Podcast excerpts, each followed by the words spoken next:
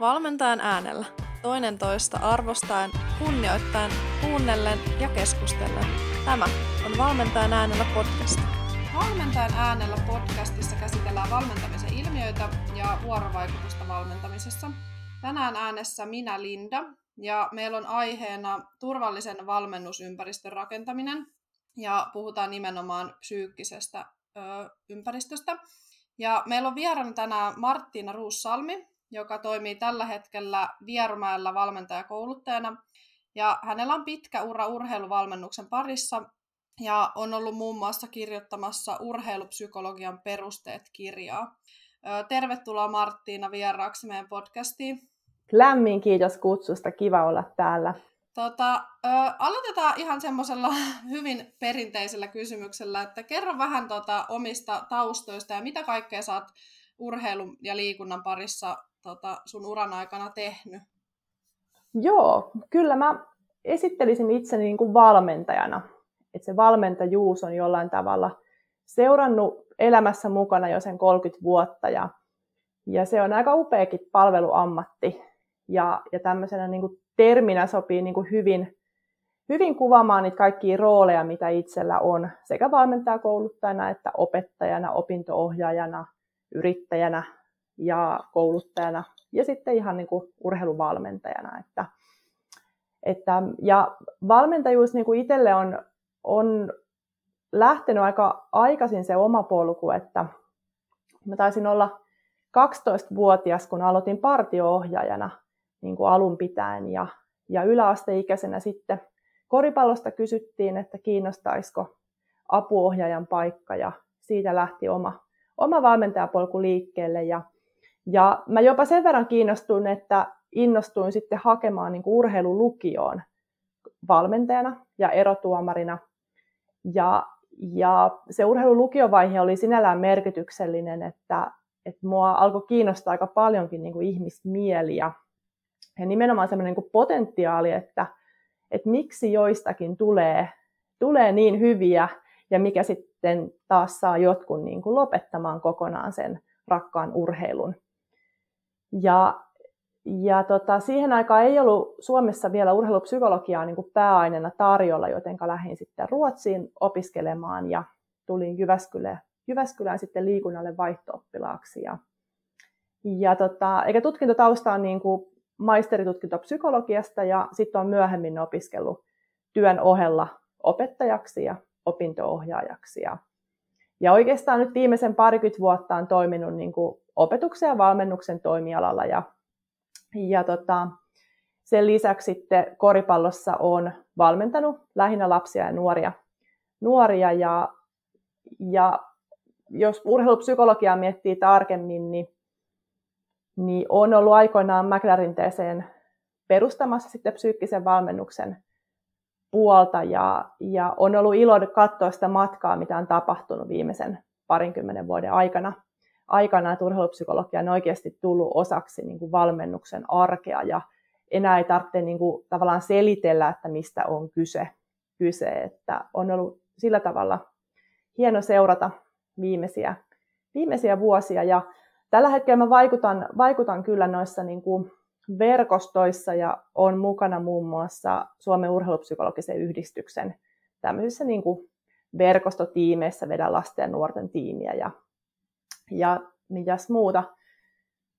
No muun muassa Suomen universi- universiaadijoukkueen psyykkisenä valmentajana on ollut muutamia, muutamia kisoja, kisoja että, tota, että monenlaista, monenlaista on tehnyt ja toivottavasti monenlaista on vielä, vielä tuloillaan.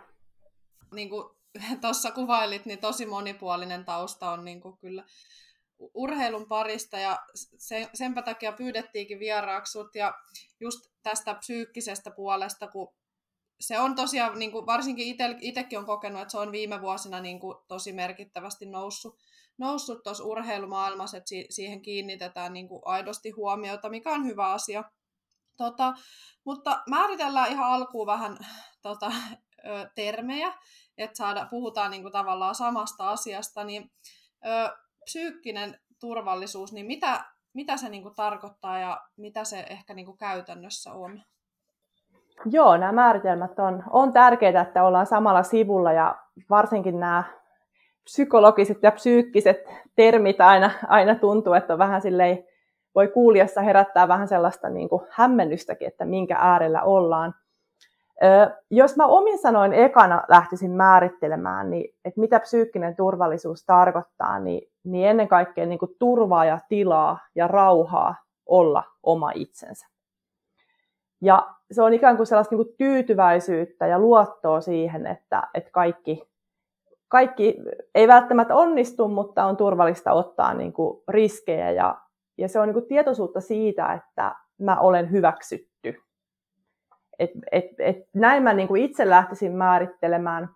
Mä tuossa vähän kurkkasin, millä tavalla niin kuin psyykkistä turvallisuutta on määritelty, ja, ja oikeastaan se määritelmä tulee tuolta niin kuin työpsykologian puolelta ja, ja tuolta niin kuin työyhteisöjä on tutkittu. Ja, ja, ja siellä niin kuin tämmöisen niin kuin psykologisella turvallisuudella tarvitaan, niin kuin, että ryhmässä vallitsevaa uskomusta, että on turvallista ottaa riskejä.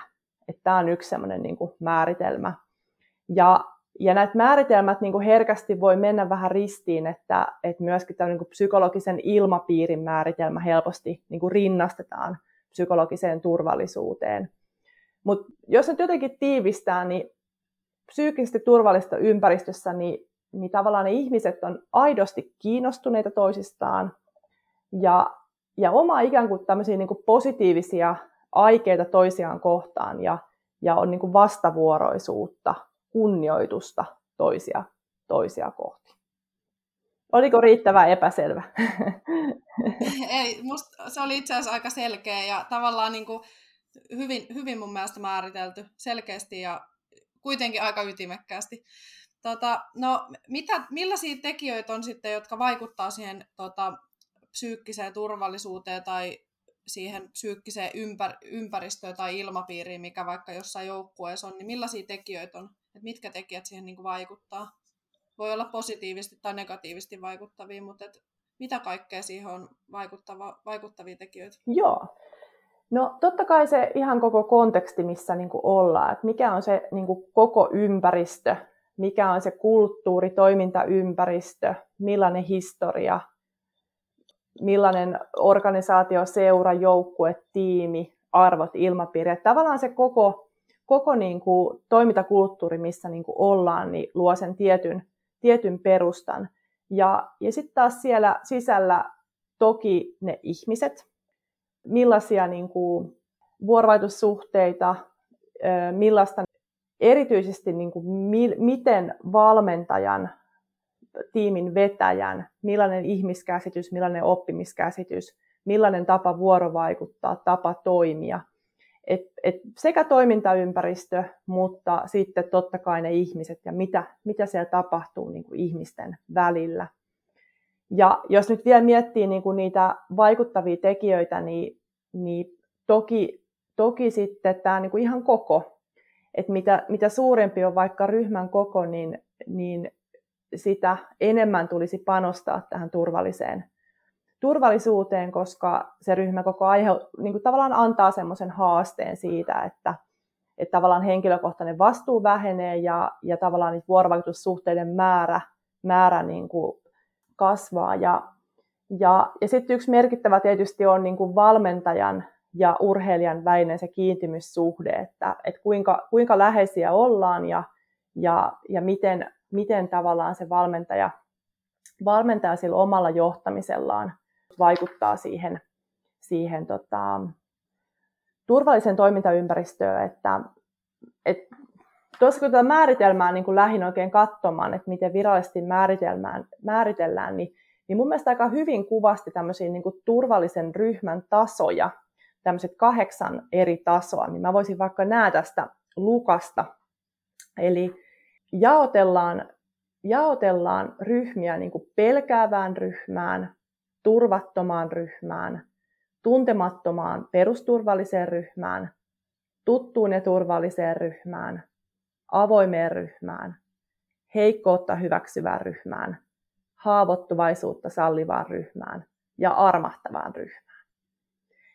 Ja, ja mun mielestä tämä kahdeksan, tämä nyt on vain yksi tapa jakaa tavallaan sitä ryhmän tasoa sen turvallisuuden suhteen, mutta tietyllä kuvaavaa, että, että vähän niin kuin tasolla neljä on tämä tuttu ja turvallinen ryhmä, mitä ehkä perinteisesti ajatellaan, että se niin kuin riittää. Ja kuitenkin sen jälkeen on vielä aika paljon tasoja, että, että sen tutun ja turvallisen ryhmän päälle niin on tavallaan päästään siihen avoimeen ryhmään ja, ja taas sen päälle ehkä vielä se heikkoutta hyväksy, heikkouden hyväksyminen ja haavoittivaisuuden niin kuin salliminen ja, ja jopa tämmöinen niin kuin armahtavan ryhmän piirreet. Et tietyllä tavalla se, siellä niitä tasoja on itse asiassa aika paljonkin, mitä sitten siihen turvalliseen, turvallisuuteen voidaan niin kuin vaikuttaa, ja se on niin kuin jatkuvasti kehittyvää. Et se ei ole vaan se, että luodaan ilmapiiriä, that's it. Niinpä, ja sitten jotenkin mun mielestä toi, mistä sä puhuit aikaisemmin että niinku, kaikki kuitenkin kulminoituu siihen ihmiseen ja niihin ihmisiin, jotka siellä on, niin se on niinku jotenkin, mikä taas tavallaan meidänkin podis on niinku se kantava teema, semmoinen just ihmisten välinen vuorovaikutus, niin tavallaan jotenkin aika moni teema kulminoituu siihen. Ehkä vielä sen verran niin kuin, vielä lisätään, että et yksi niin kuin hyvä kysymys on, että et uskalletaanko ryh, niin kuin ryhmässä ilmasta niin kuin huolia ja epäonnistumista niin kuin ilman sellaista niin kuin häpeän tai rangaistuksen pelkoa. Et, et se on mun mielestä aika hyvä semmoinen kysymys, kun pohtii jonkun, jonkun suhteen tai ryhmän tai tiimin, tiimin turvallisuuden tasoa, että, että onko uskallusta ilmaista nimenomaan huolia tai epäonnistua. Niinpä, kyllä.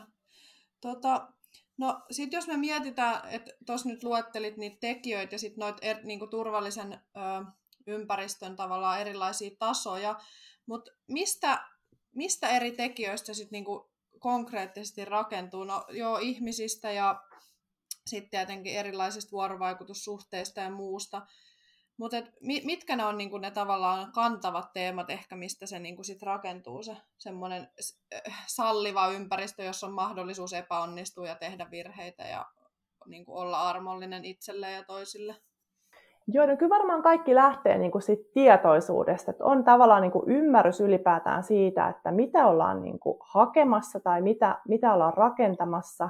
Ollaan tietoisia siitä, että mikä on se tämän hetken tavallaan tilanne, mikä on tämän ryhmän tai vuorovaikutussuhteen niin kuin ti- tilanne tässä hetkessä. Ja, ja sitten on niin kuin tahtoa lähteä kehittämään ja, ja sitten myöskin jonkun verran totta kai osaamista, että mitkä on niitä tärkeitä asioita, mihin sitä niin kuin rakentaa. Ja, ja kyllä mä niin kuin nostasin, nostasin tavallaan turvallisen ympäristön niin kuin päätekijöiksi niin kuin alkuun sen niin kuin luottamuksen luottamuksen niin kuin rakentamisen, että sehän vaatii niin kuin aikaa ja se vaatii tekoja, se vaatii ansaitsemista, se vaatii heittäytymistä, rohkeutta, rohkeutta olla auki ja avoinna, mikä sitten taas tuo semmoisen niin kuin myönteisen kehän, että kun on avoin, niin uskaltaa myöskin ilmasta itseään. Ja, ja, ja mitä turvallisempi ryhmä on, niin sitä enemmän hän niin kuin ihmiset uskaltaa olla auki ja, ja mitä avoimempia on, niin sitä enemmän ikään kuin tavallaan niin kuin altistutaan sille ryhmälle ja muiden varaan, varaan ja annetaan niin kuin mahdollisuutta myös sille, että se luottamus niin kuin kasvaa. Et se on niin kuin sellaista niin kuin luottamuksen rakentamista, hyväksynnän rakentamista, avoimuutta, mutta erityisesti myöskin niin kuin tuen antamista. Eli halutaan viestiä niin kuin toisille, että hei, että, että kyllä tämä niin kuin onnistuu ja kyllä tästä niin kuin yhdessä selvitään. Ja, ja, ja se on niin kuin aktiivista tuen tarjoamista ja myöskin niin kuin halua ottaa tukea vastaan ja halu siihen yhteistyöhön ja, ja, ja myöskin sitoutumista niihin yhteisiin pelisääntöihin tai etikettiin tai tavoitteeseen tai mikä sen ryhmän olemassaolon tehtävä ikinä sitten onkaan. Et että hei, että mulla on just halua, halua niin sitoutua tämän porukan kanssa tähän meidän yhteiseen juttuun. Et kyllä mä niin lähtisin näillä, näillä niin liikkeelle. Ja mitä sitten taas niin häiritsee sen turvallisen ympäristön syntymistä, niin varmaan yksi sellainen ihan keskeinen on se, että niin epävakaa niin käyttäytyminen, mikä, mikä sitten voi olla vähän sellaista niin kuin harmitontakin, että valmentaja itse ei ole ehkä ihan ihan itsensä kanssa niin kuin pohtinut, että hei, kuka mä oon valmentajana, miksi mä valmennan ja miten mä valmennan. Ja, koska silloin on niin merkittävä vaikutus siihen, että, että miten, miten sitä turvallista niin kuin ympäristöä lähdetään rakentamaan. Ja esimerkkinä nyt voisi olla vaikka valmentaja, jonka vaikka omat tunnesäätelyn taidot on hyvin niin kuin vaikka arvaamattomat ja, ja voi olla tällaista niin kuin nopeata reagointia ja, ja koskaan ei oikein urheilijat tiedä, että mitä seuraavaksi tulee, niin, niin se on varmaan yksi niin kuin, yksi häiritsevä tekijä, mikä varmasti niin kuin hidastaa sitä niin kuin luottamuksen ja hyväksynnän ja avoimuuden niin kuin syntymistä. Ja, ja tota, et, et kyllä niin kuin se työ niin kuin valmentajalla ensin oman itsensä kanssa on varmaan aika tärkeä käydä, jotta pystyy lähteä rakentamaan sitten muille turvallista, turvallista ympäristöä, mistä, mistä ponnistaa. Ja tämä turvallinen ympäristöhän ei ole mitään sellaista positiivista hömppää, vaan sehän on nimenomaan niin kuin, vähän niin kuin tukipilari, jolloin uskalletaan myöskin hyödyntää niitä niin kuin konflikteja ja uskalletaan ottaa niistä niin kuin opiksi, että et, et nimenomaan se turvallinen ympäristö niin kuin mahdollistaa sen potentiaalin kasvun ja, ja oppimisen ja uteliaisuuden ja, ja, ja se on nimenomaan semmoinen vähän niin kuin ponnahduslauta, että, että tietää, että täältä kun mä ponnistan, niin mä, mä tuun niin kuin takaisin, että tänne on turvallista vähän niin kuin trampoliini ponnahtaa niin kuin takaisin, takaisin. Että kyllä se on niin kuin, näkisin, että valmentajan rooli on, on tosi merkittävää. Että ennen kuin päästään rakentamaan näitä luottamusta, hyväksyntää, avoimuutta, tuen antamista ja sitä yhteistä sitoutumista, niin valmentajan pitää olla itsensä aika... Ei välttämättä tarvitse olla niin kuin valmis, eihän kukaan meistä ole, mutta kuitenkin hyvällä matkalla, että on niin kuin utelias tutkimaan, että kuka mä oon ja millainen se mun vaikutus on tähän, tähän meidän yhteisympäristöön. Ja mä, mä mietin tässä ihan tälleen, niin kuin, että et mitkä tekijät niin kuin häiritsee tämän turvallisen ympäristön syntymistä, niin jos miettii nyt viime vuosia, niin, niin nythän tavallaan koronan myötä, niin tässä on ollut vähän erilaista tämä elämä, että, että vaan niin kuin esimerkkinä se, että on paljon tapahtumia peruttu, ei ole ollut yön yli tapahtumia, harjoituksiin tullaan suoraan kentälle, pukukoppeja ei saa käyttää, ei ole yhteistä tavallaan pukukoppikulttuuria välttämättä ja ei välttämättä ole yhteiskyytejä, leirit, tapahtumat. Ja meillä on tällä hetkellä paljon nuoria, kenellä koko tämä kokemusmaailma niin kuin puuttuu, mitä perinteisesti on saatu harjoitella rauhassa. Ja, ja, tota, ja se, se on mun mielestä hyvä tiedostaa, että nyt kun tulee kesän ekat kesäleirit ja tapahtumat ja muut, niin, niin nyt näillä nuorilla, ketkä ei ole päässyt näitä taitoja harjoittelemaan vaikka leirikoulujen ja muiden luokkaretkien merkeissä, niin, niin niitä pitää oikeasti niin kuin harjoitella. Ja ehkä jopa urheiluvalmennuksen pitää ottaa niin kuin vähän isompaakin roolia kuin mihin on totuttu, jos halutaan niin kuin hyödyntää tavallaan se potentiaali, mitä sitten turvallinen ympäristö niin kuin parhaimmillaan tarjoaa. Ja, ja kyllä jotenkin tuntuu, että tämä epävarmuus, mikä, mitä on ollut nyt jo pitkään, niin, niin se on osalla nuori urheilijoita varsinkin ehkä tuonut sellaista vähän niin kuin jatkuman pettymisen taitoa, että no ei tässä ole nyt niin väliä, kun mikään ei kuitenkaan toteudu ja tavallaan ei niin kuin uskalleta heittäytyä, koska tuntuu, että kaikki kiva kuitenkin perutaan. Ja, ja, tota, ja sen takia sen takia niin kuin mun mielestä nyt jos koskaan on tosi tosi tärkeää panostaa tietoisesti niin kuin turvallisen ympäristön rakentamiseen ja, ja, ja niin kuin myöskin niin kuin ammentaa siitä yhteisestä toimintaympäristöstä siihen niin kuin valmennuksen, valmennuksen tueksi.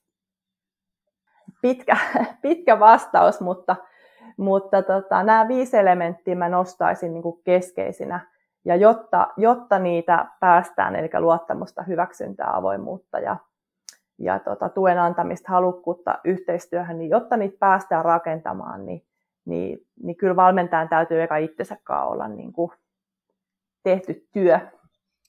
Kyllä, kyllä. Joo, pitkä vastaus, mutta hyvä vastaus ja tuli itselle just, kun itsekin toimin pääasiassa lasten ja nuorten kanssa, niin siellä kyllä niin kuin erityisesti se on tosi tärkeä tavallaan luoda se turvallinen ympäristö, että siellä on mahdollisuus epäonnistua ja tehdä niitä asioita niin kuin hyvin ja huonosti ja olla oma itsensä myöskin, että kun ne tavallaan nuoret myöskin etsii itseään, että itsekin valmennan tällä hetkellä alle 14-vuotiaat tyttöjä, niin siellä on tavallaan muutakin myllerrystä aika paljon, niin sitten olisi niin kuin tärkeää, että kyllä toi on se ympäristö, missä he voi niin kuin sit jotenkin päästää irti semmoisesta. Kyllä. Ja erityisesti niin tämä nuorilla, kun, kun harjoitellaan, että tavallaan se tunnemaisema on sekaisin, että, että kun tavallaan nuori kehittyy, niin se on niin kuin ihan fysiologisesti tavallaan se oma, oma niin kuin aivokapasiteetti vähän eri tilassa, mitä normaalisti, ja, ja, ja se vaatii niin kuin tunne- ja vuorovaikutustaidolta niin kuin vielä enemmän kuin niinä aikoina, kun on vähän niin kuin tavallaan stabiilimpi tilanne. Että kyllä niin kuin murrosikä kaikkineensa niin kuin on, se on niin kuin vaativaa aikaa ja, ja siinä valmentajien täytyy niin kuin kyllä todella olla herkillä omien tunne- ja vuorovaikutustaitojen kanssa ja, ja nimenomaan tämä niin kuin tunteiden säätelytaito valmentajalla, että, että on se niin kuin rauha itsensä kanssa, jotta sitten pystyy niitä myrskyjä vastaanottamaan ja, ja auttamaan, auttamaan niitä nuoria. Että, et, et ehkä vielä tähän sellaisen esimerkin niin kuin käytännöstä voisi ottaa tähän niin kuin turvalliseen ympäristöön, että jos miettii vaikka jalkapalloa ja vaikka rangaistuslaukaus niin kuin kilpailua, niin tämä on itse asiassa tutkittu aika paljonkin ja se ei ole ollenkaan sattumaa, että, että joukkue tavallaan on siellä yhdessä, yhtenä rintamana tavallaan sen vetäjän takana. Ja, ja näitä on ihan tutkittu ja, ja tota, ja tultu siihen johtopäätökseen, että ne joukkueet, joissa on rakennettu tavallaan tapa, että kun se laukasija palaa takaisin ryhmään, niin oli hän sitten epäonnistunut tai onnistunut, niin se vastaanotto on samalla tavalla. Ja, ja totta, kai, totta kai se on niin eroa, että tuleeko maali vai eikö tule maalia, mutta, mutta pointtina se, että, että silloin kun joukkueella on tapa tai ryhmällä on tapa, että epäonnistumista tullaan vastaan, ja tavallaan kohdataan se ihminen, niin se tuo turvaa sille joukkueelle ja se tuo turvaa sille seuraavalle laukasijalle, jolla on parempi tavallaan lähtö siihen, että hei, vaikka mä mokaan, niin mä oon tervetullut takaisin tähän ryhmään ja mä oon tavallaan tuun niin kuin nähdyksi ja kuulluksi ja, ja se on ok. Et, et näistä on ihan tota, sillä tavalla niin kuin kovaa dataa, että on merkityksellistä, että miten me kohdataan niin kuin erityisesti niin kuin vaikeina aikoina ja, ja niin kuin epäonnistumisten jälkeen. Hyvä, hyvä konkreettinen esimerkki. Tota, no, Sitten sä puhuit aikaisemmin tuossa niistä ö, tavallaan turvallisen ympäristön eri tasoista, niin miten valmentaja sit voi omalla toiminnallaan edistää sen turvallisen ympäristön rakentumista ja sitten taas toisaalta niin kuin viedä sitä sille seuraavalle tasolle, että jos ollaan vaikka tasolla tuttu ja turvallinen, että me päästäisikin sitten niin kuin avoimeen ja sitten koko ajan pikkuhiljaa niin kuin tavallaan semmoiseen ehkä huipputasoon sen ryhmän kanssa. Joo. Mä palaisin ehkä, ehkä vähän siihen niin kuin valmentajan omaan, vähän niin kuin kuntotarkastukseen, omaan valmentajuuteen. Et, et kyllä mun mielestä kaikki lähtee sitten niin ihan niin kuin perusteellisesta pysähdyksestä, että, että miksi mä niin kuin valmennan ja kuka mä oon ja miksi mä valmennan ja, ja tota, millainen se mun oma valmennusfilosofia on. Et, et tietyllä tavalla sitä perustyötä, niin kuin, että se vaan niin kuin pitää tehdä. Ja se pitää niin kuin, sen äärelle toivottavasti myöskin palata niin kuin aika ajoin sille ajan kanssa.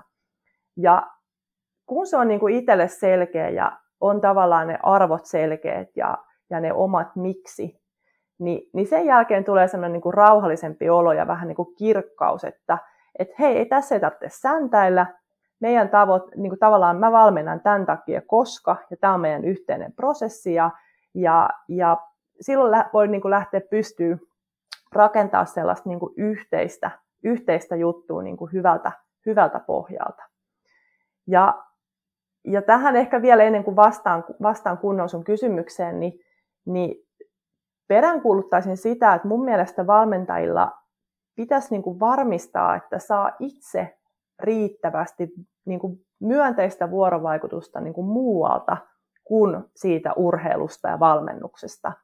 Et valmennuksen ei pitäisi niin kuin täyttää sellaisia niin kuin ensisijaisia niin kuin valmentajien niin kuin perustarpeita ja odotuksia. Et valmentaja pitäisi niin olla niin hyvä olo itsensä kanssa, että sieltä omasta selkärepusta olisi niin kuin ammennettavaa niin urheilijoille. Ja, ja silloin sillä valmentajalla on tavallaan niin rauha lähteä rakentaa sellaista turvallista ympäristöä, mistä, mistä uskalletaan ponnistaa ja yrittää ja epäonnistua. Ja, et, et kyllä se, niin se oma peiliin katsominen ja pysähtyminen, niin kaikki lähtee siitä. Ja, ja, ja sitten voidaan lähteä niin pohtimaan, että okei, että, että millaista on mun vuorovaikutus, onko mun riittävä kiintymyssuhde jokaisen urheilijan kanssa, siis ihan jokaisen.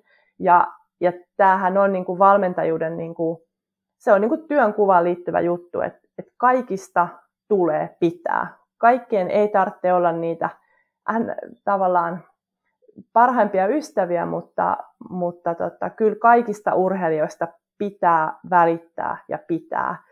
Et muuten, muuten se valmennus ei tule niin kuin onnistumaan.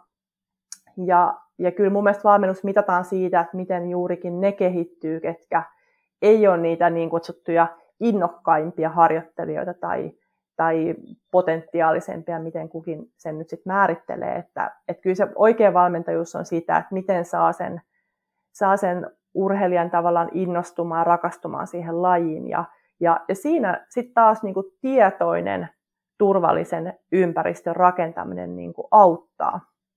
auttaa. Ja, ja mä lähtisin niin kuin omista vuorovaikutustaidoista, tunnetaidoista ja, ja myöskin siitä, että millainen yhteys niin kuin mulla itsellä valmentajalla on niin kuin omaan kehoon ja omaan itseen ja omiin tunteisiin ja mitkä ne arvot ja unelmat on ja miten mä suhtaudun pettymyksiin, ahdistuksiin, pelkoihin, mitä on hankalat tunteet.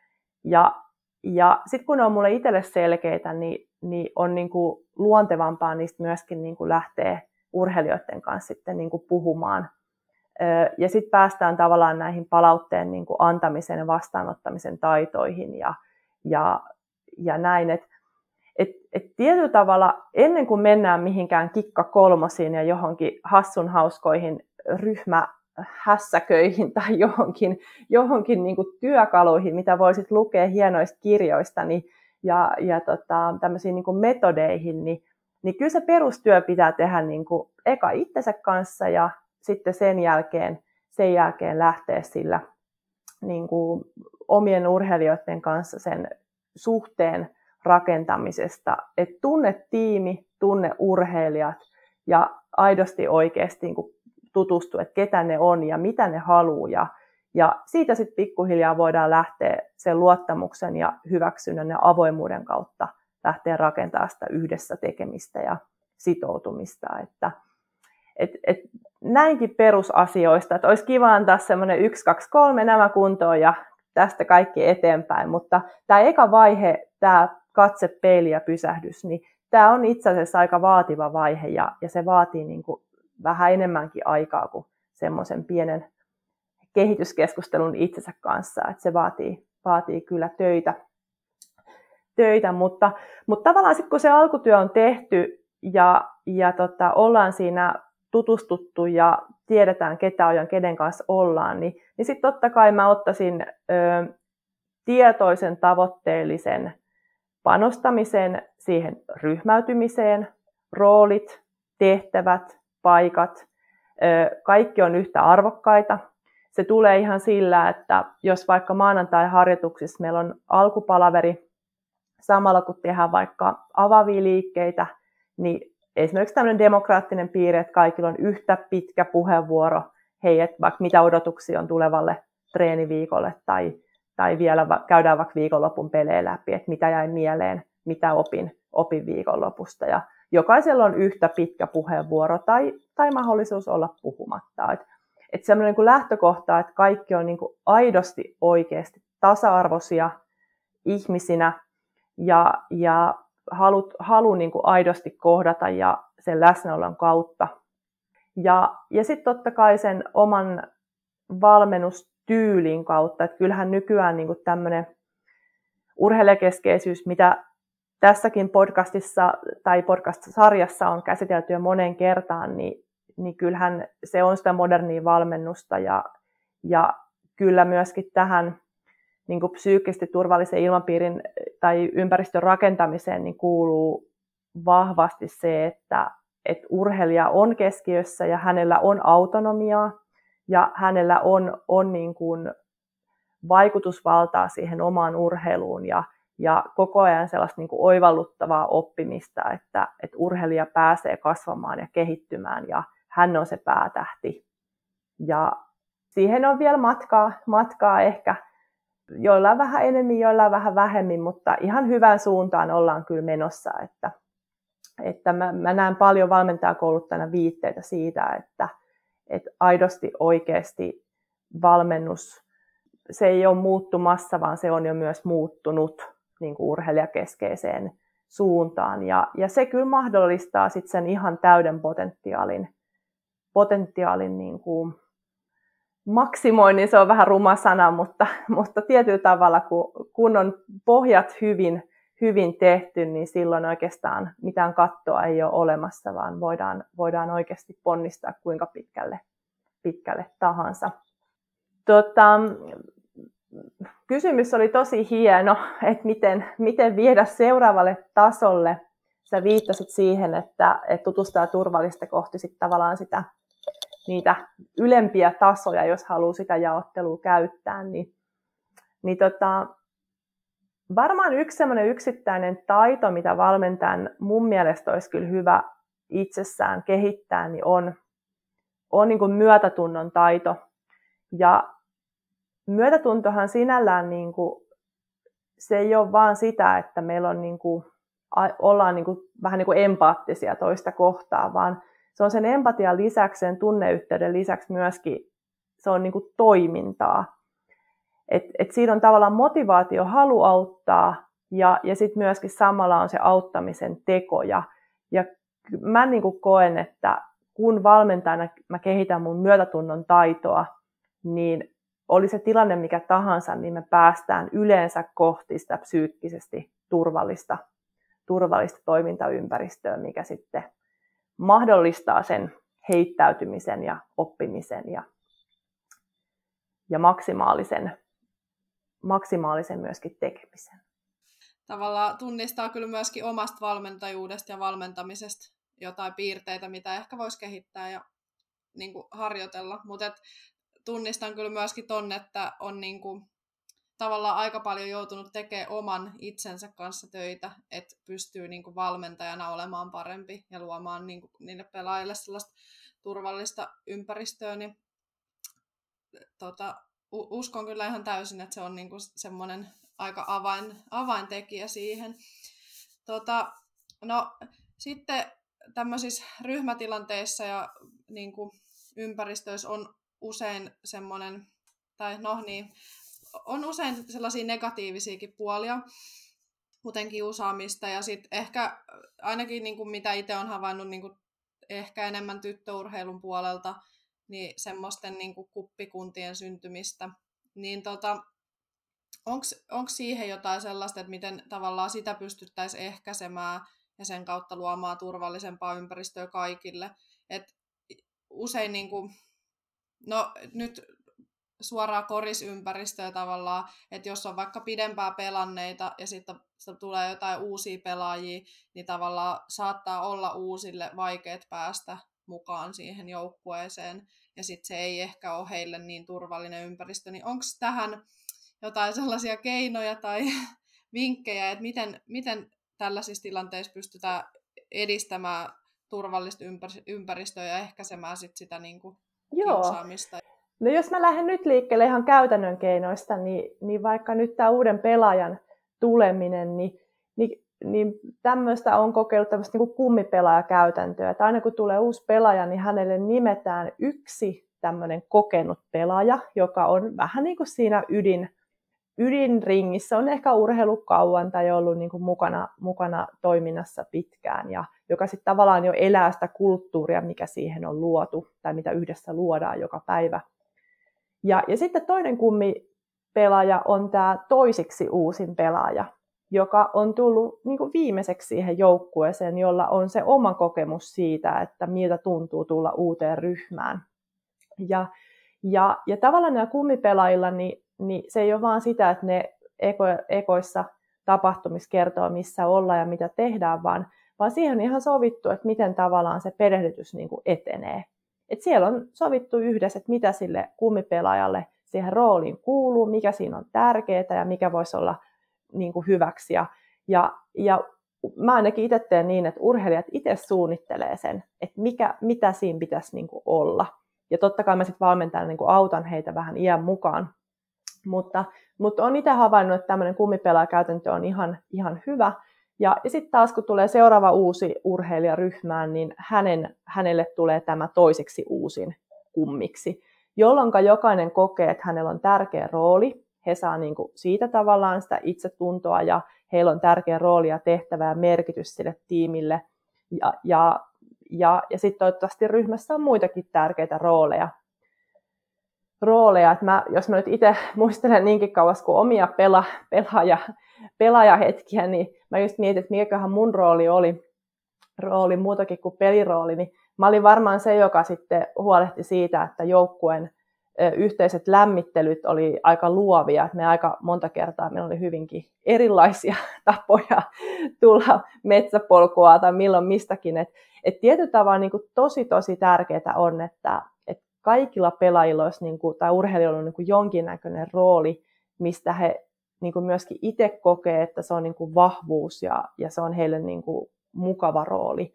Ja, ja sen takia on paljon käyttänyt tämmöisiä niin kuin vahvuusharjoituksia, missä ihan lapulla on sata vahvuutta ja niistä lähdetään etsimään itselle, että missä mä oon hyvä ja, ja, ja sitten katsotaan, kun kaveri arvioi, niin tuleeko samoja arviointeja ja tavallaan niin kuin tutustutaan vahvuussanastoon, tutustutaan siihen, että mit, millaisia me niin kuin ollaan ja, ja myöskin sanotetaan sitä ääneen. Ja mä oon itse käyttänyt niin kuin, niin kuin joukkuevalmennuksessa niin, että et, et joka toinen viikko on yhteinen hetki, jolloin, jolloin me ollaan sen näiden yhteisten asioiden äärellä niin, että esimerkiksi nyt vaikka vuodelle on kuukausittain tietyt teemat, mitkä sitten niin kuin on sen meidän, meidän niin kuin itse lajin ja tekniikan ja taktiikan lisäksi sitä yhteistä kehittymistä. Ja, ja vielä tähän niin kuin kiusaamisen ehkäisyyn, niin mun hyvä ystävä, ystävä totesi aika kivasti, että et, et hänen mielestään niin kuin tärkeintä on se, että et kenellekään ei käännetä selkää. Ja, ja tämä tavallaan kumpuaa sitten taas sit ihan perustarpeesta, että meillä on tarve kuulua ryhmään ja tulla nähdyksi ja kuulluksi. Ja, ja ihan konkreettisesti tarkoittaa sitä, että kun mennään pukuhuoneeseen ja pidetään vaikka palaveri, niin kaikki aidosti oikeasti näkee toisensa. Kukaan ei ole kenenkään selän takana. Et sillä on merkitystä, että miten me ollaan. Ollaanko me niin kuin rivissä vai ympyrässä vai puolikaaressa vai onko joku takana tai edessä. Et esimerkkinä vaikka kun mun oma joukkue aloittaa harjoituksen, niin me ollaan keskiympyrän ympärillä niin, että kaikilla on paikka. Ja se paikka on ihan, ihan yhtä, kukaan ei ole edessä tai takana, vaan me ollaan siinä ryhmänä ja kaikki on yhtä arvokkaita. Et nämä pienet asiat on loppupeleissä niitä isoja asioita. Ja panostamalla niihin yhteisiin yhteiseen etikettiin ja niihin sovittuihin juttuihin, niin niillä luodaan niitä rutiineita, niitä tapoja, mitkä muodostaa sen pohjan.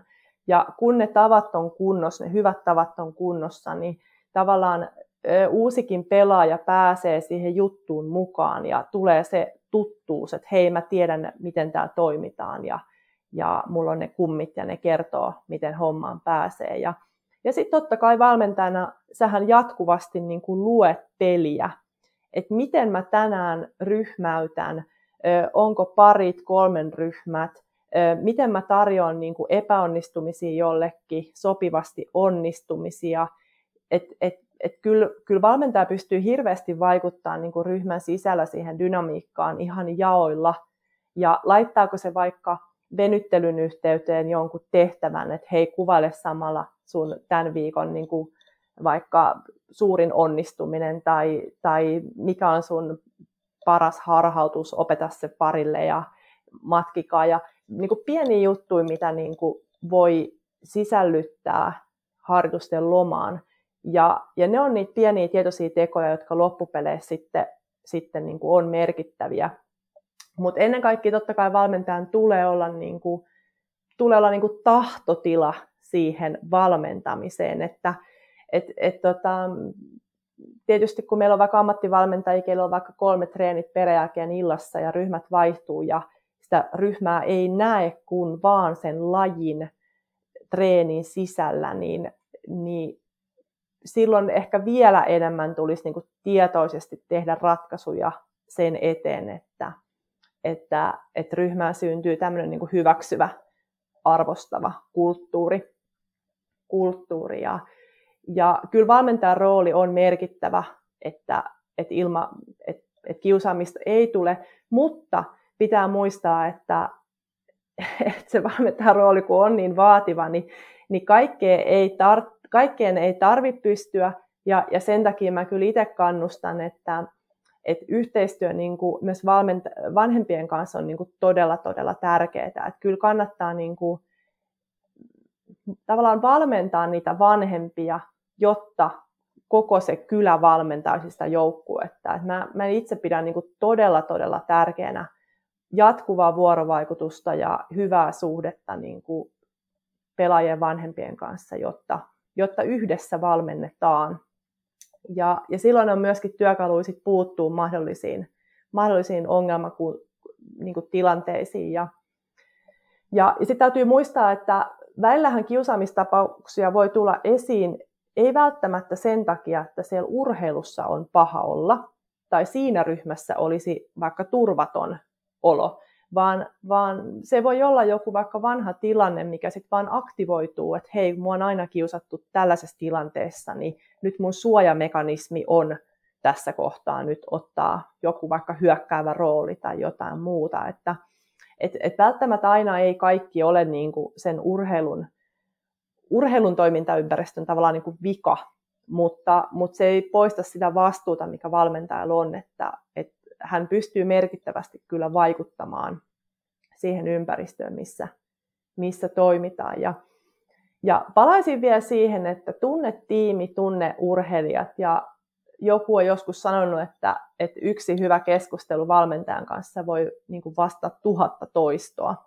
Ja mä niin kuin itse kyllä liputan sen perään, että, että kyllä meillä on tosi tosi tärkeää löytyä aikaa niille henkkoht kohtaamisille ja, ja sitten vaikka pienryhmäkohtaamisille. Ja, ja niissäkin taas voi miettiä, että miten sitä rytmitystä tulee, että ketä kohdataan ja missä ryhmissä ja, ja näin, että et, et kyllä voidaan tehdä paljon kiusaamisen ehkäisyyn ja tämmöisiin niin harmillisiin tilanteisiin, mutta, mutta ei tarvitse niin kuin yksin revetä myöskään kaikkea. Et sen takia yhteistyö on niin kuin tosi tärkeää. Ja kannustan kyllä kaikki ottaa sen koko, koko kylän mukaan siihen valmennukseen. Kyllä, kyllä, kuulostaa hyvältä ja tavallaan luo myös itselle sellaista vahvistusta siitä, että tekee ainakin itse jokseenkin oikeita asioita. Tota, no, onko tuolla turvallisella ympäristöllä niin kuin vaikutusta joukkueen resilienssiin? Tai en, mä, mä en tiedä, onko siitä mitään tutkimusmateriaalia, mutta mitä, jos sä kommentoisit tätä asiaa, niin onko sillä vaikutusta? Jos saadaan luotua turvallinen ympäristö, niin vaikuttaako se sen joukkueen tai ryhmän resilienssiin? Niin, resilienssihän on myös vähän tämmöinen vaikea sana ja sehän on vähän kuin niin kuin tavallaan kykyä jatkaa, vaikka tulee vastoinkäymisiä eteenpäin. Vähän niin kuin sietokykyä, eikö vaan tällaista niin kuin myönteistä selviämistä ja vähän niin kuin sisäistä puhettakin, että miten kun vaikeuksia tulee, niin tavallaan uskoo niihin omiin kykyihin. Ja, ja kyllä mä sanoisin, että, että, tota, että, että aivan varmasti on, on, niin kuin, on niin kuin yhteys nyt ei pysty suoraan lähdettä tästä nyt heittämään, mutta, mutta jos nyt mietitään ihan sitä, että, että kun meillä on turvallinen toiminta, toimintaympäristö, niin, niin sehän nimenomaan niin kuin mahdollistaa ne konfliktit, se mahdollistaa niiden konfliktien hyödyntämisen, se mahdollistaa oppimisen ja epäonnistumisen ja myöskin niiden äärelle niin kuin pysähtymisen. Ja, ja, ja silloin kun on mahdollista nimenomaan niin kuin saa mokata ja pitääkin mokata, jotta voi sitten onnistua, niin, niin totta kai se antaa niin kuin lisää joustavuutta siihen, siihen resilienssiin ja siihen, että hei, että, että tota, on ihan ok epäonnistua ja, ja se usko ja luottamus niin kuin säilyy, että, että itse asiassa tästä päästään niin kuin vahvistuneena ja voimistuneena ja oppineena eteenpäin. Et, et kyllä ehdottomasti on, on varmastikin merkitystä. Itse asiassa urheilun puolella niin kuin on aika vähän vasta niin kuin tutkittu tätä turvallista, turvallista niin ympäristöä. Löytyy jonkun verran tutkimustuloksia, mutta, mutta varmaan voisi olla enemmänkin. Että, että, että mä tuossa vähän kaivelin noita, noita ennakkoon, kun ajattelinkin, että jos nämä tutkimukset tulee, tulee tota, niin esille, niin no siis on viitteitä siitä, että, että turvallinen toimintaympäristö just tavallaan parantaa sitä joukkuehenkeä suoritusta silloin, kun on konfliktien käsittelyä. Et, et jos on niin kuin turvaton, turvaton tota, ympäristö, niin välttämättä konflikteja ei edes pystytä käsittelemään. Ja, ja se, se on kyllä yksi ihan niin kuin merkittävä asia, että et, et jotta vaikeuksia edes päästään niin kuin hyödyntämään, niin, niin se vaatii sen panostuksen siihen turvalliseen ilmapiiriin. Et, et se on nyt varmaan ainakin semmoinen selkeä nosto. Et, et ehkä varmaan semmoinen, jos miettii ylipäätään vielä, niin se uteliaisuuden niin kuin säilyminen, että mä koen, että turvallinen toimintaympäristö niin kuin mahdollistaa sen uteliaisuuden heittäytymisen ja, ja se on tavallaan sen kaiken niin kuin oppimisen niin kuin perusta, että, että kyllä, ehdottomasti on, on varmasti merkitystä siihen joukkueen resilienssiinkin. Hyvä. Tota, no, jos me laitetaan jakso pakettiin, niin ö, tavallaan kootusti ehkä sille, mitä sellaisia hyötyjä on siitä, että valmentaja ja tavallaan valmentaja luo ja luodaan yhdessä sitä turvallista ympäristöä ja minkä, minkä takia tähän tavallaan kannattaa panostaa. Et, niin kuin, että jos tavallaan kootaan tämä koko jakso yhteen, niin miksi tämä on niin kuin merkityksellistä, miksi tätä kannattaa tehdä? Joo. No, turvallinen ympäristö, se mahdollistaa maksimaalisen tekemisen et, et niin tuloksellisesti kuin kaikilla muillakin mittareilla. Et, et jos se ympäristö ei ole niinku turvallinen, niin sitten jää aina jossidelta vaan varaa, että miten hyvin oiskaan voinut mennä, jos olisi ollut vielä tämä perus, perustekeminen niinku kunnossa. Kyllä, se on, kyllä se on kaiken oppimisen edellytys ja se luo rehellisyyttä, yhteistyötä, antaa mahdollisuuden niinku haastaa itsensä ja, ja on niinku tehokkaan toiminnan takana. Ja ja jos nyt katsoo vielä noita tutkimuksia, että, että mitä kun on turvallinen ympäristö, niin, niin sanotaan, että ihmiset on silloin tyytyväisempiä, ne uskaltaa, niiden motivaatio on korkeampi, ne uskaltaa ottaa riskejä, ne sitoutuu paremmin ja sitä kautta ne tekee parempaa tulosta. Et, et kyllä, kyllä hyödyt on aika kiistattomat suorastaan. Ja, ja tästä vielä linkittäisin ehkä siihen, että että tämä on aika merkittävää myös, koska meidän, me halutaan pitää meidän kaikki harrastajat mukana urheilussa, niin, niin jotta me saadaan heidät sitoutumaan, niin se on vähän niin kuin perusedellytyskin, että meidän täytyy pystyä luomaan turvallinen, turvallinen toimintaympäristö. Et, et kyllä, et maksimaalisen potentiaalin saavuttamiseksi, niin, niin kyllä varmasti semmoinen vähän niin kuin elinehto. Hyvä. Hei, tota, ö, kiitos Marttiina ihan tuhannesti, että tulit jaksoon. Ja tota, ei, mul, kiitos, kiitos jaksoon osallistumisesta. Kiitos ja, ja tota, to, toivon, että tämä keskustelu myöskin ei niin kuin pelottanut ketään, että apua kauheasti vaateita, vaan, vaan tietyllä tavalla sellaista, niin kuin, että ei vitsi, että hei, innostusta ja inspiroivaa otetta, että hei, mä haluan tutkia lisää ja sellaista uteliaa, tutkivaa mieltä, että, että tota, tämä valmentaminen on upea, upea ammatti, tässä oppii joka päivä lisää ja, ja, ja tämä turvallinen toimintaympäristö, niin niin kuin varmasti kaikilla on jo paljon niitä tekoja arjessa, mitkä sitä edistää, että, että se on niin kuin tietyllä tavalla kaikille tuttua. Ja, ja sitten jos haluaa viedä eteenpäin, niin sitten voi vähän tutkailla, että, että miten, vielä, miten vielä tavallaan vaikka niitä minäviestejä voisi kirkastaa ja, ja miten sitä tunne- ja vuorovaikutustaitoa taitoa voisi kasvattaa ja, ja, ja miten, sai, miten kerää palautetta ja saada sitä ryhmää niin kuin keskustelemaan ja innostumaan. Tämä ei ole mitään ydintiedettä, mutta, mutta tota, toki, toki vaatii niin kuin tietoista panostamista, niin kuin mikä tahansa laadukas valmennus.